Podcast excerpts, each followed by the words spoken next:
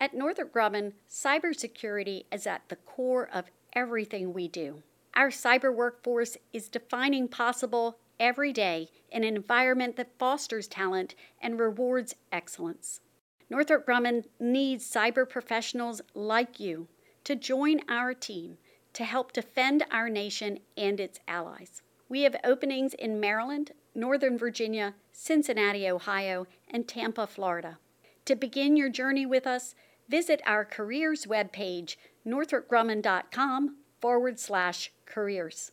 Welcome to the Defense and Aerospace Reports weekly cyber report sponsored by Northrop Grumman during National Cybersecurity Awareness Month. I'm your host, Vago Muradian. Later in the program, an update on CMMC and supply chain security. But first, joining us is Dmitri Alperovitch, the co founder and former chief technology officer of cybersecurity firm CrowdStrike, who is now the co founder and executive chairman of the Silverado Policy Accelerator, and also in what is just amazing news. Uh, he endowed, along with Maureen Hinman, uh, the new Alperovitch Institute for Cybersecurity Studies at Johns Hopkins University School of Advanced International Studies. Dimitri, welcome back to the program and congratulations on the new institute. Thank you so much. Glad to be with you. Absolute uh, pleasure. Before we get started, a word from our sponsors. Bell sponsors our daily podcast. Leonardo DRS sponsors our global coverage, and General Atomics Aeronautical Systems sponsors our coverage of strategy. And I should point out that Rafael USA sponsored our recent coverage of the Association of the United States Army's annual uh, meeting in Washington, D.C. Uh, Dimitri, you've been involved both publicly and behind the scenes in driving U.S. cyber policy for a very long uh, time. When you, you know, having left industry, you decided to launch the Silverado Policy Accelerator. Now, uh, the new AI Center uh, at SAIS, uh, which is which is very cool.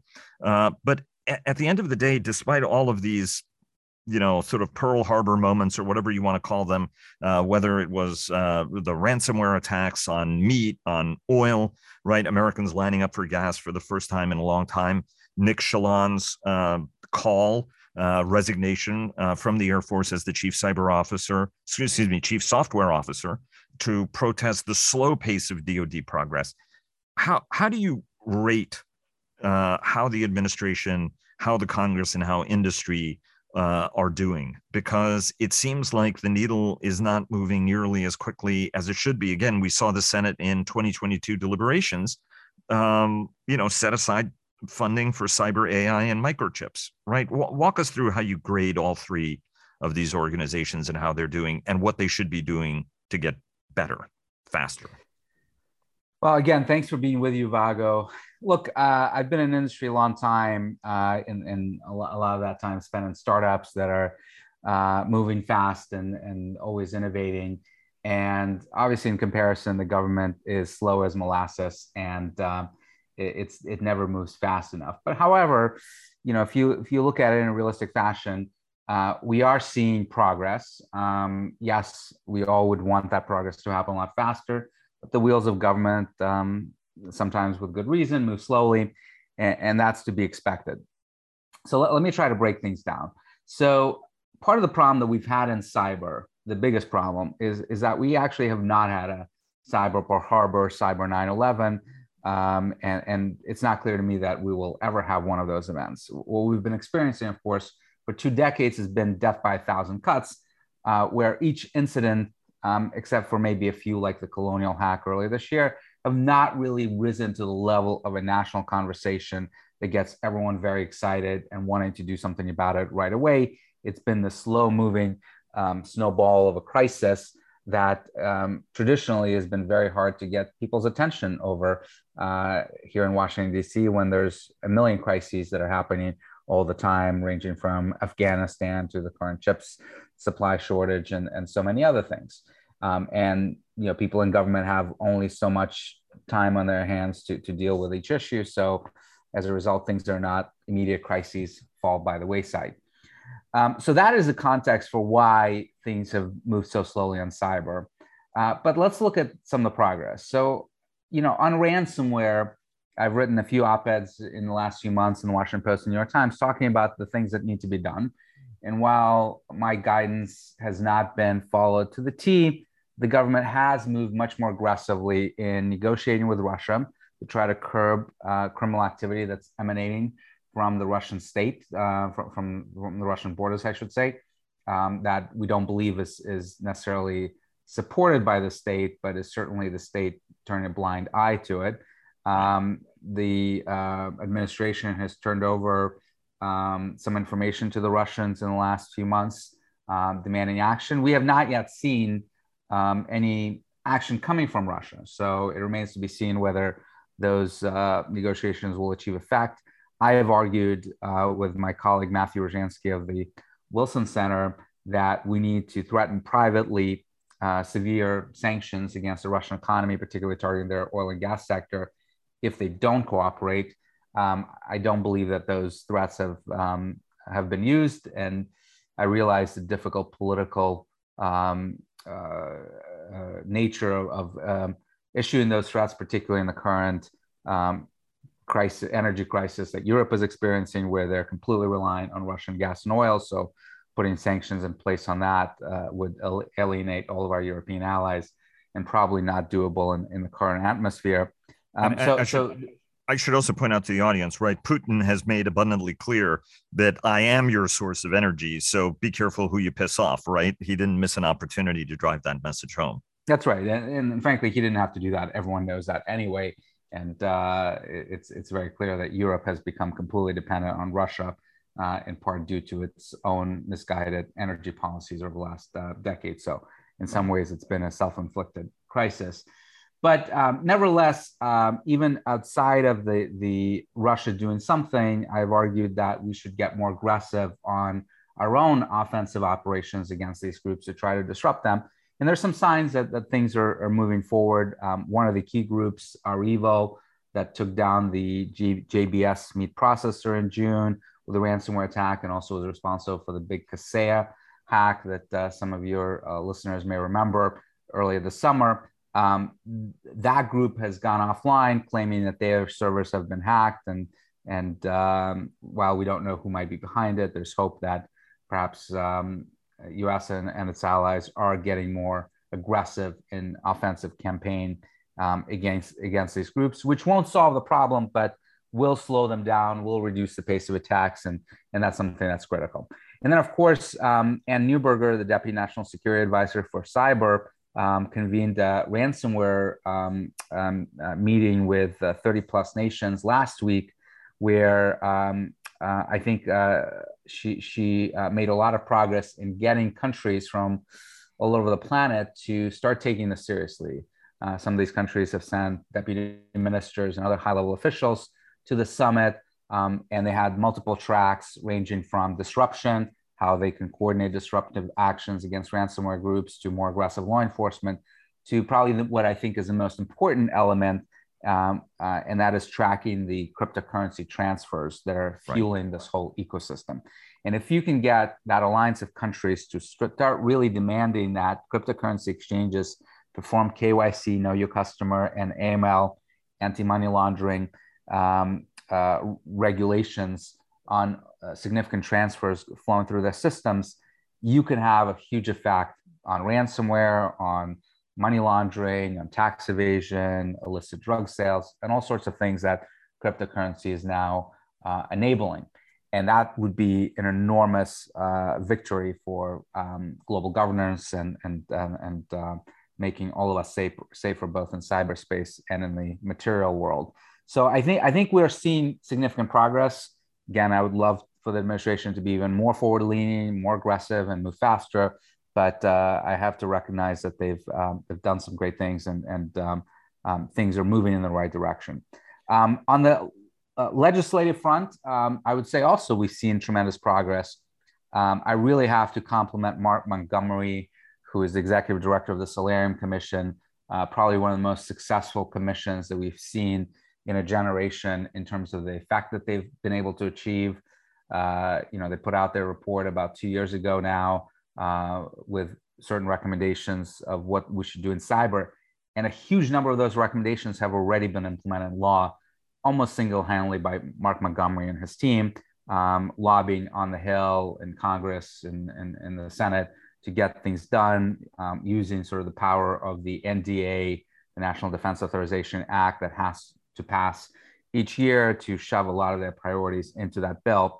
So just incredibly effective at empowering CISA, the Cybersecurity Information uh, Security Agency, uh, uh, to, to do more on security of the federal government, creating the, the National Cyber Director Office that is now occupied by Chris Inglis, the Senate confirmed position.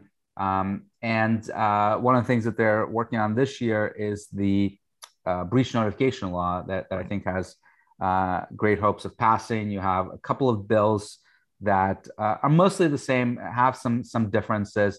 The differences are mostly tactical. It's a question of uh, how much time does a company have to notify the government? Is it 24 hours? Is it 72 hours? Um, and what are the penalties um, that they incur for not notifying? So, uh, so, some important issues to, to resolve, but I think they're fundamentally resolvable. And um, I'm glad to see that these bills are moving on uh, a bipartisan basis. You have Republicans both in the House and the Senate. Um, they're working with Democrats on this issue, and you know, in this atmosphere in this town, when both sides have very little to agree on, um, that's very heartening to see. So, so I'm encouraged that we will see something pass um, that I think is going to be really important because it is critical for the government to see uh, the activity that's taking place in, in, in the private sector. Um, you know, part of the things that I know the government is very frustrated about in my conversation with officials is that on things like ransomware, for example, while they're making a lot of headway on a variety of different issues, they have no way to measure that impact. They have no idea whether ransomware attacks are increasing or decreasing. They're sort of dependent on anecdotal evidence that they read about from vendors, and, and there's no holistic reporting on that.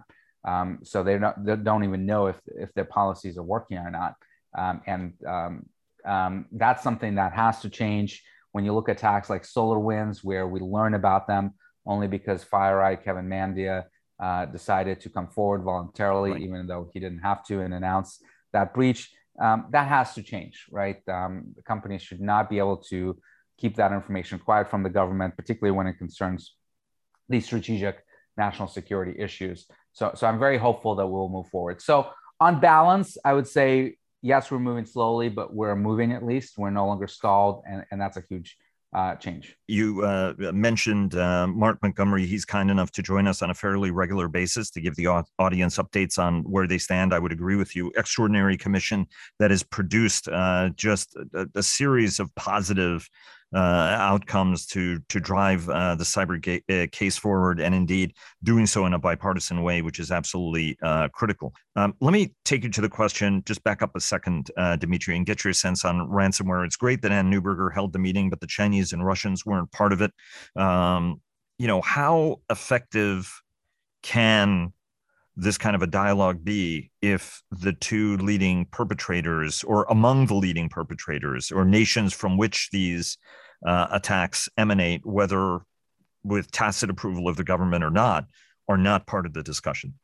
So, so th- this was a summit of the willing. Um, this was a summit of countries that are impacted by ransomware in severe fashion, that are willing to lend their resources, whether it's law enforcement resources or military intelligence um, or, or financial regulator resources to the problem. Um, it seems to me that it, it, was a right decision not to invite Russia um, or China uh, to, to the summit because they have not demonstrated so far that they're willing to actually deal with this issue. So you didn't want to have a derailment of the entire summit because uh, right. of involvement of parties that uh, are so far not helpful contributors to solving the problem. It is important to engage them. Um, I think um, the administration is correct to engage them privately on a bilateral basis where you can have very frank conversation and hopefully deliver even some significant threats uh, if, if action is not taken, perhaps augmented with carrots um, to right. um, um, offer them um, something in return for mediation of their behavior. Russia is the most important actor. That's where the majority of the ransomware kingpins reside. Um, China does have some ransomware criminals that uh, actually moonlight for the state as well, but but they're a small part of the problem. So I, I would not lump Russia and China in, into the same boat uh, on this particular issue.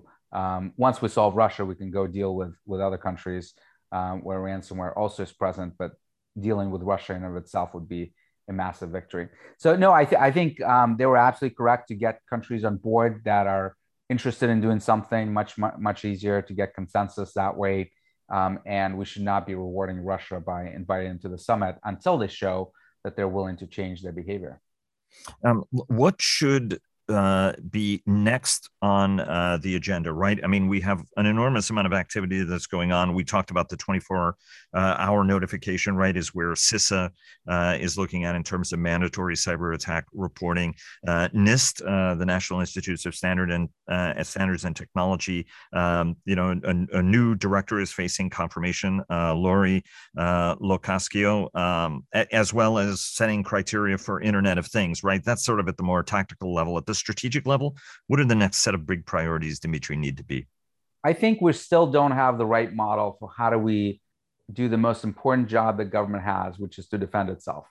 Um, when you look at CISA, um, it is making great strides. It now has authority to hunt on federal government networks. It has authority to um, demand certain changes if, if there's a known vulnerability, for example, demand that the agencies patch the, the, those vulnerabilities within a very short period of time. But I think we're going to need to figure out a model where we move beyond that. You know, in most companies, you have one chief information security officer that is responsible for the security of the entire company. You don't have a CISO inside of the marketing organization protecting the marketing department or inside of uh, sales protecting the sales department, right? There's one throat to choke, one person responsible for the security, and one team that's executing on that strategy. And today, of course, we have you know a sprinkling of, of different CISOs and, and different security organizations within the government uh, with different capabilities, different standards for technologies, different approaches, and and that's just not working. It's completely broken. And I think some sort of centralization um, down the road. This is not going to happen overnight, but CISA emerging perhaps as an independent agency out of, out of DHS um, that has the mandate to basically provide secure, security for all government, except maybe DoD and the intelligence community, which have their own needs and, and specialized requirements, um, is is where we need to start moving towards. Um, and um, just like GSA manages all buildings for the federal government, right? We don't have a separate building management system right. inside each agency. Just like we we have more or less centralization on protection services and, and so forth. We need to do the same thing for cybersecurity. Um, the current model will not work, and uh, it's gonna it's gonna be challenging to get there because you have a lot of parochial interests, a lot of budgets uh, that are invested in in the existing model.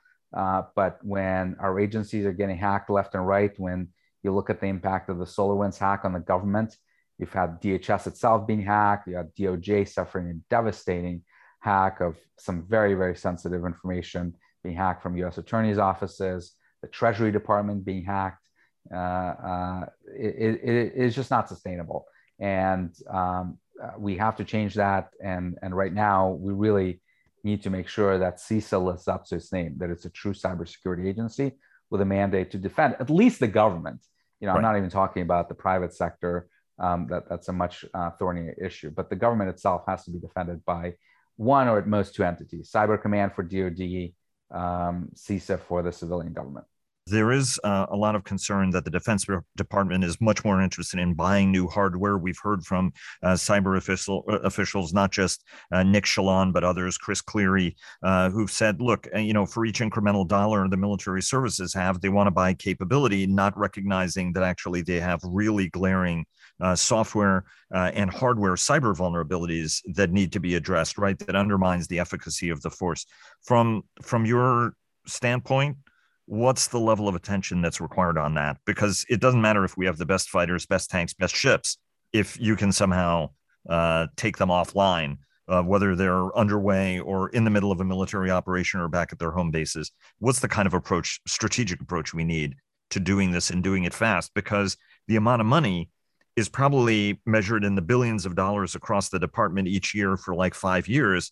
And that could make all the difference in the world ultimately. Well, I, th- I think there are two issues here. So, one is the cyber issue. And I'm glad to see that the government's actually made a lot of progress in the last few years, focusing on the security of the weapon platforms from a cyber perspective, demanding certain standards from the defense contractors when they're building new platforms. Still a long way to go there, but great progress has been made. But there's one issue that I think, and I say this as, as a cyber guy that, that has spent 25 plus years working on cyber, that is more important than cyber, and, and that is the semiconductor issue. And, and, I feel like the conversation on this issue um, even though we've we've had a lot of conversations in the last couple of years, is still not where it needs to be.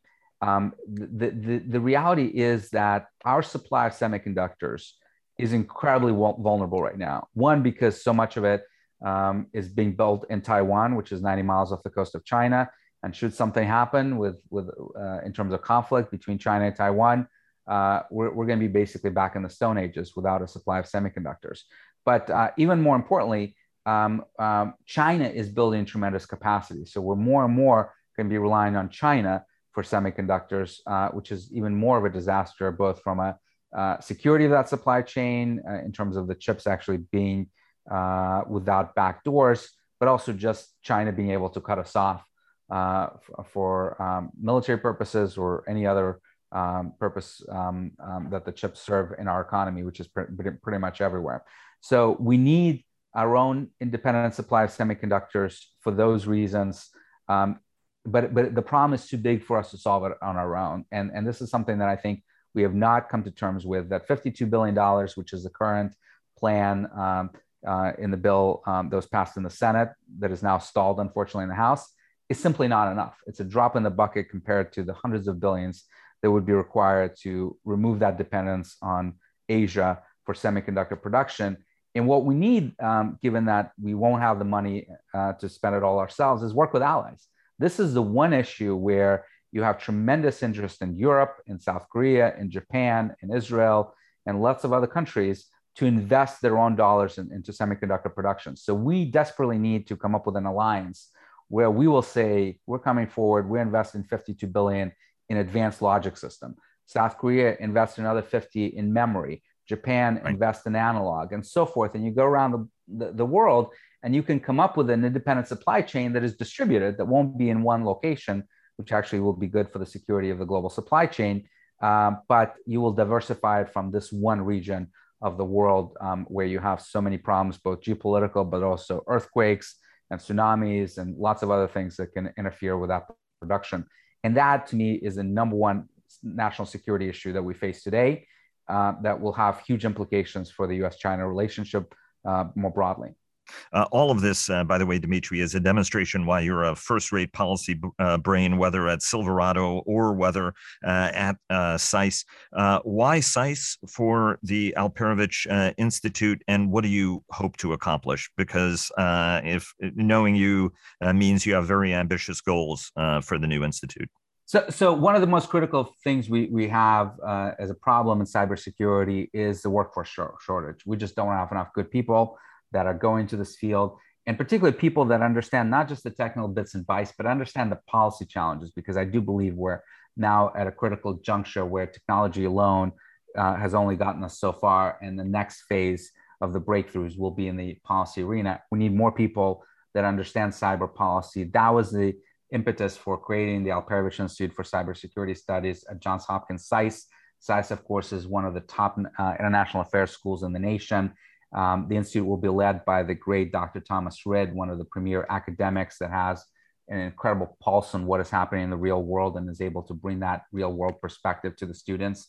So we will have, uh, starting next fall, a master's program, uh, a PhD program to build the next generation of scholars and instructors uh, to make sure that this is a durable endeavor, and an executive education program, sort of a compressed uh, week long or so program for senior leaders in private sector senior military leaders that want to get a crash course on cyber and cyber policy um, issues that are critical to their job. Um, the application deadline is December 15th, so just coming up in a little um, less than two months. And uh, we are uh, looking forward to having a great cohort of, of students come next fall. Uh, and also for, for listeners out there that uh, want to engage with us on guest lecturing in courses or even being adjunct professors to teach a course or two, uh, we'd love to work with you. So please reach out. Uh, uh, and contact us. Congratulations again, uh, Dimitri. Uh, well done. Uh, and we look forward to telling the story of the incident, Institute as you guys put it together. and certainly um, you guys will be a repository of talent. And, and we look forward to tapping, tapping you and also tapping anyone else from the team there. Thanks so very, very much. And, and best of luck on the new Institute. Thank you so much. And a word from our sponsors General Motors Defense sponsors our technology coverage. L3 Harris sponsors our coverage of Joint All Domain Command and Control, and Fincantieri Marinette Marine sponsors our naval coverage. And joining us now is John Cofrancesco of Fortress Information Technology. John, welcome back to the program. Well, thank you so much for having me back. It's uh, always uh, great. Uh, I know that, uh, John, I'm going to uh, spark PTSD among our audience where there's a little bit of fatigue associated with the conversation uh, about su- uh, supply chain cybersecurity. Obviously, the last administration was focused on that through CMMC, the cybersecurity um, uh, maturity model certifi- certification process. Now, the new administration is looking at, at uh, a solution and how it's going to approach the problem. What do we know now and why is it so important to try to get this right and get it right as quickly as possible? You know, Vago, I uh, I feel you on on folks getting the PTSD, and I would advise them to buckle in because this is a subject that is going to continue certainly for years, perhaps for decades. And that isn't to say that we as a country won't rally around one solution or another. It's rather to say that the process of decoupling with China is going to take a long time. It's going to be very complicated and as I was reminded this weekend at the Navy Ball by a, a, very senior leader, an admiral within the Navy, that it's been a long time since America has faced a real great power adversary. I mean, if you look at the leadership outside of the legislative branch, and maybe with the exception of the president, every leader in the DoD ostensibly was a was a very young person or not in the DoD at all when Russia was still a great threat to us. So we're going through a major transformation in thinking. We're going to go through a major transformation in how we approach this issue. And I think we're going to find folks at every level that uh, really feel the bite of the fact that security comes with a cost. And because of who we're facing now in China, that we're going to have to bear that cost.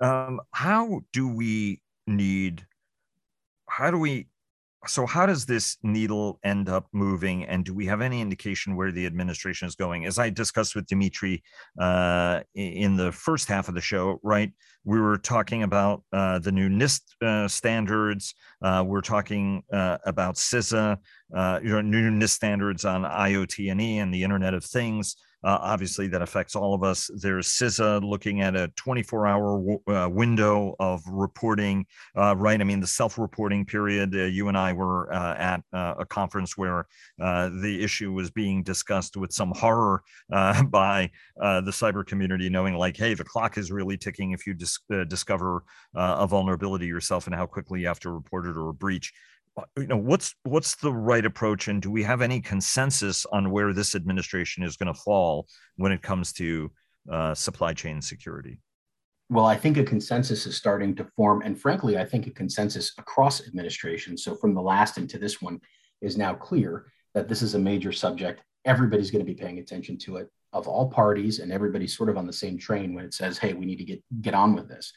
I think where folks aren't aligned is to say well how do we get on with this? And there isn't absolute clarity coming out of the administration as to where they're going to go, with the exception of the fact that there are going to be new requirements. And I think it's worth noting here. If you, if you wind back the clocks to, to 1939, uh, then uh, General Marshall takes over as chief of the army. He turns around to his staff and he says, Hey, we are ill prepared. We have an army that can't fight this war. By the way, the day he becomes chief of the army is the day Adolf Hitler invades Poland. So we knew war was coming at that point. We're now looking at an era where China has essentially invalidated 40 years worth of missile defense work. We have to decouple. And you have leaders throughout the DoD saying, hey, we have to get this back together. And more broadly than the DoD, uh, in, in the government writ large, hey, we need to get this together. So it's going to be a little bit of, of tumult to, to get there. I would note that George General Marshall ultimately fired all but two of the generals in the army before the start of World War II.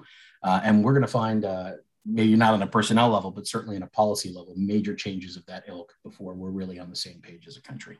From from your standpoint as a critical eye, um, are the services starting to get it right, and is the Air Force starting to get it right? Because there's been a lot of debate and discussion about whether or not uh, the Pentagon and its leadership are whistling past the graveyard here. Well, I think this is a really difficult question to answer because in different parts of the Pentagon, uh, you know, there's different perspectives. There's certainly areas where we're still dealing with hubris, uh, that they're still fighting uh, yesteryear's war. But I will credit the Pentagon, by and large, folks have turned an eye to the real threat that is China. uh, and they're beginning to make the right moves. In fact, you know, just recently we began a major project with a very important part of the Air Force to begin going through their cyber supply chain to identify where the vulnerabilities are. That is something that probably would not have happened two years ago uh, and may have only just squeaked by a year ago. But today they were swift to move and ready to do it because everybody understands, or certainly the majority of the folks in the Pentagon understand, that the decoupling is real the threat is real. And the next war doesn't begin with a bomb over Pearl Harbor. It begins with a nerd pushing up his or her glasses somewhere in Beijing and hitting the enter button on a pre programmed list of cyber attacks. So we need to prepare for that. We are beginning to prepare for that. And, and I think it's worthwhile to comment on Mr. Chaillan and, and kind of uh, his protest and, and, and, what he's done. First, to credit him, that is a very brave thing to do. Uh, certainly, there are areas where I agree with him, and, and most of the market agrees with him. And then there are other areas where I don't agree with him. But one thing is key, uh, and I'll probably repeat it here a few times competition is the answer to this question. Over the last uh, 20 or 30 years, we have seen a reduction in the number of companies who serve the DoD, certainly of the big primes. There has been a coalescence around just a handful. Uh, you see that both on the M&A side, companies being merged together, and in terms of who's winning these contracts if we're going to go out, if we're going to win this thing, we need real innovation. That means real competition. And that means the DoD is going to have to change its perspective on from whom they're buying and how they acquire. So I think Mr. Chaillan probably suffered that a great deal. I think he probably also suffered some of that uh, sort of slow move culture that the Pentagon uh, has has in some places.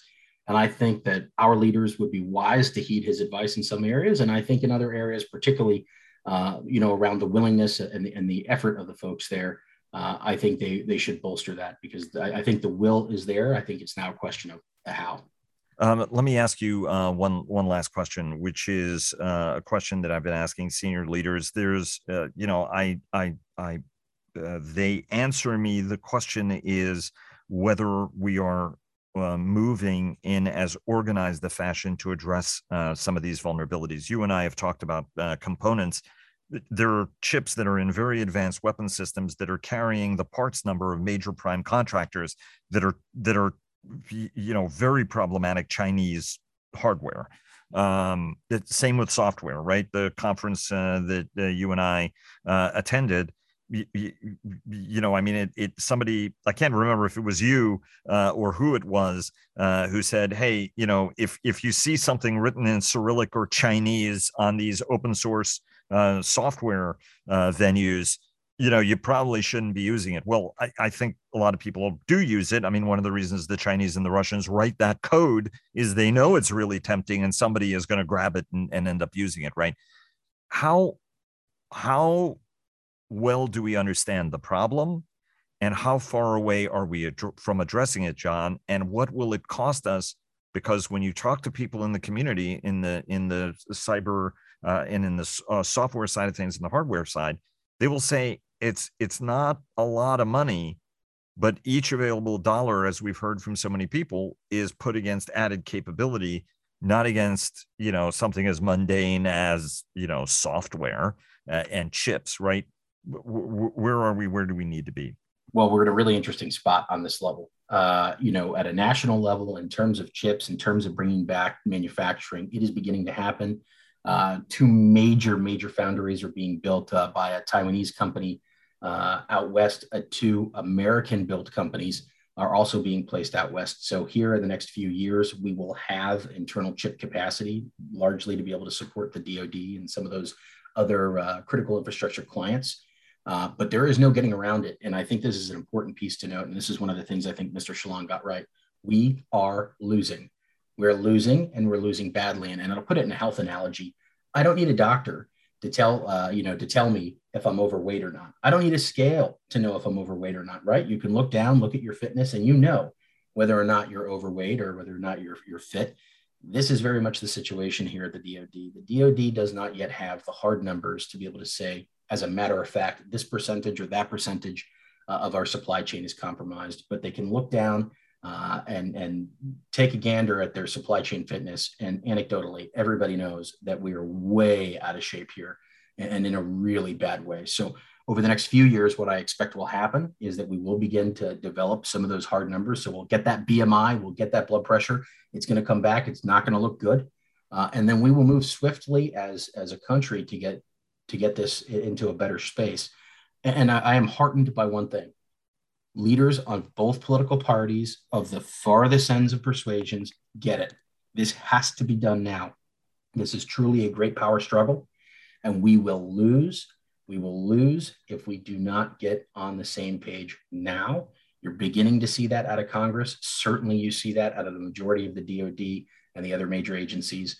And I think there's some questions. Do you do this as one sort of Uber agency, a, a cybercom, super cybercom, uh, that kind of answers it for the entire federal government, or you do this at an agency by agency level? I think there's arguments for both, but no question here that the sheet music needs to be the same for everybody, and we need to get that written here swiftly. And I can't imagine a better overall program uh, than today's for National Cybersecurity Awareness Month. Uh, nothing like uh, scaring the little living crap out of the audience in order to focus uh, the attention. John, always a pleasure having you on the program. Thanks so very much for joining us. Thank you so much for having me, and, and really grateful to be able to participate.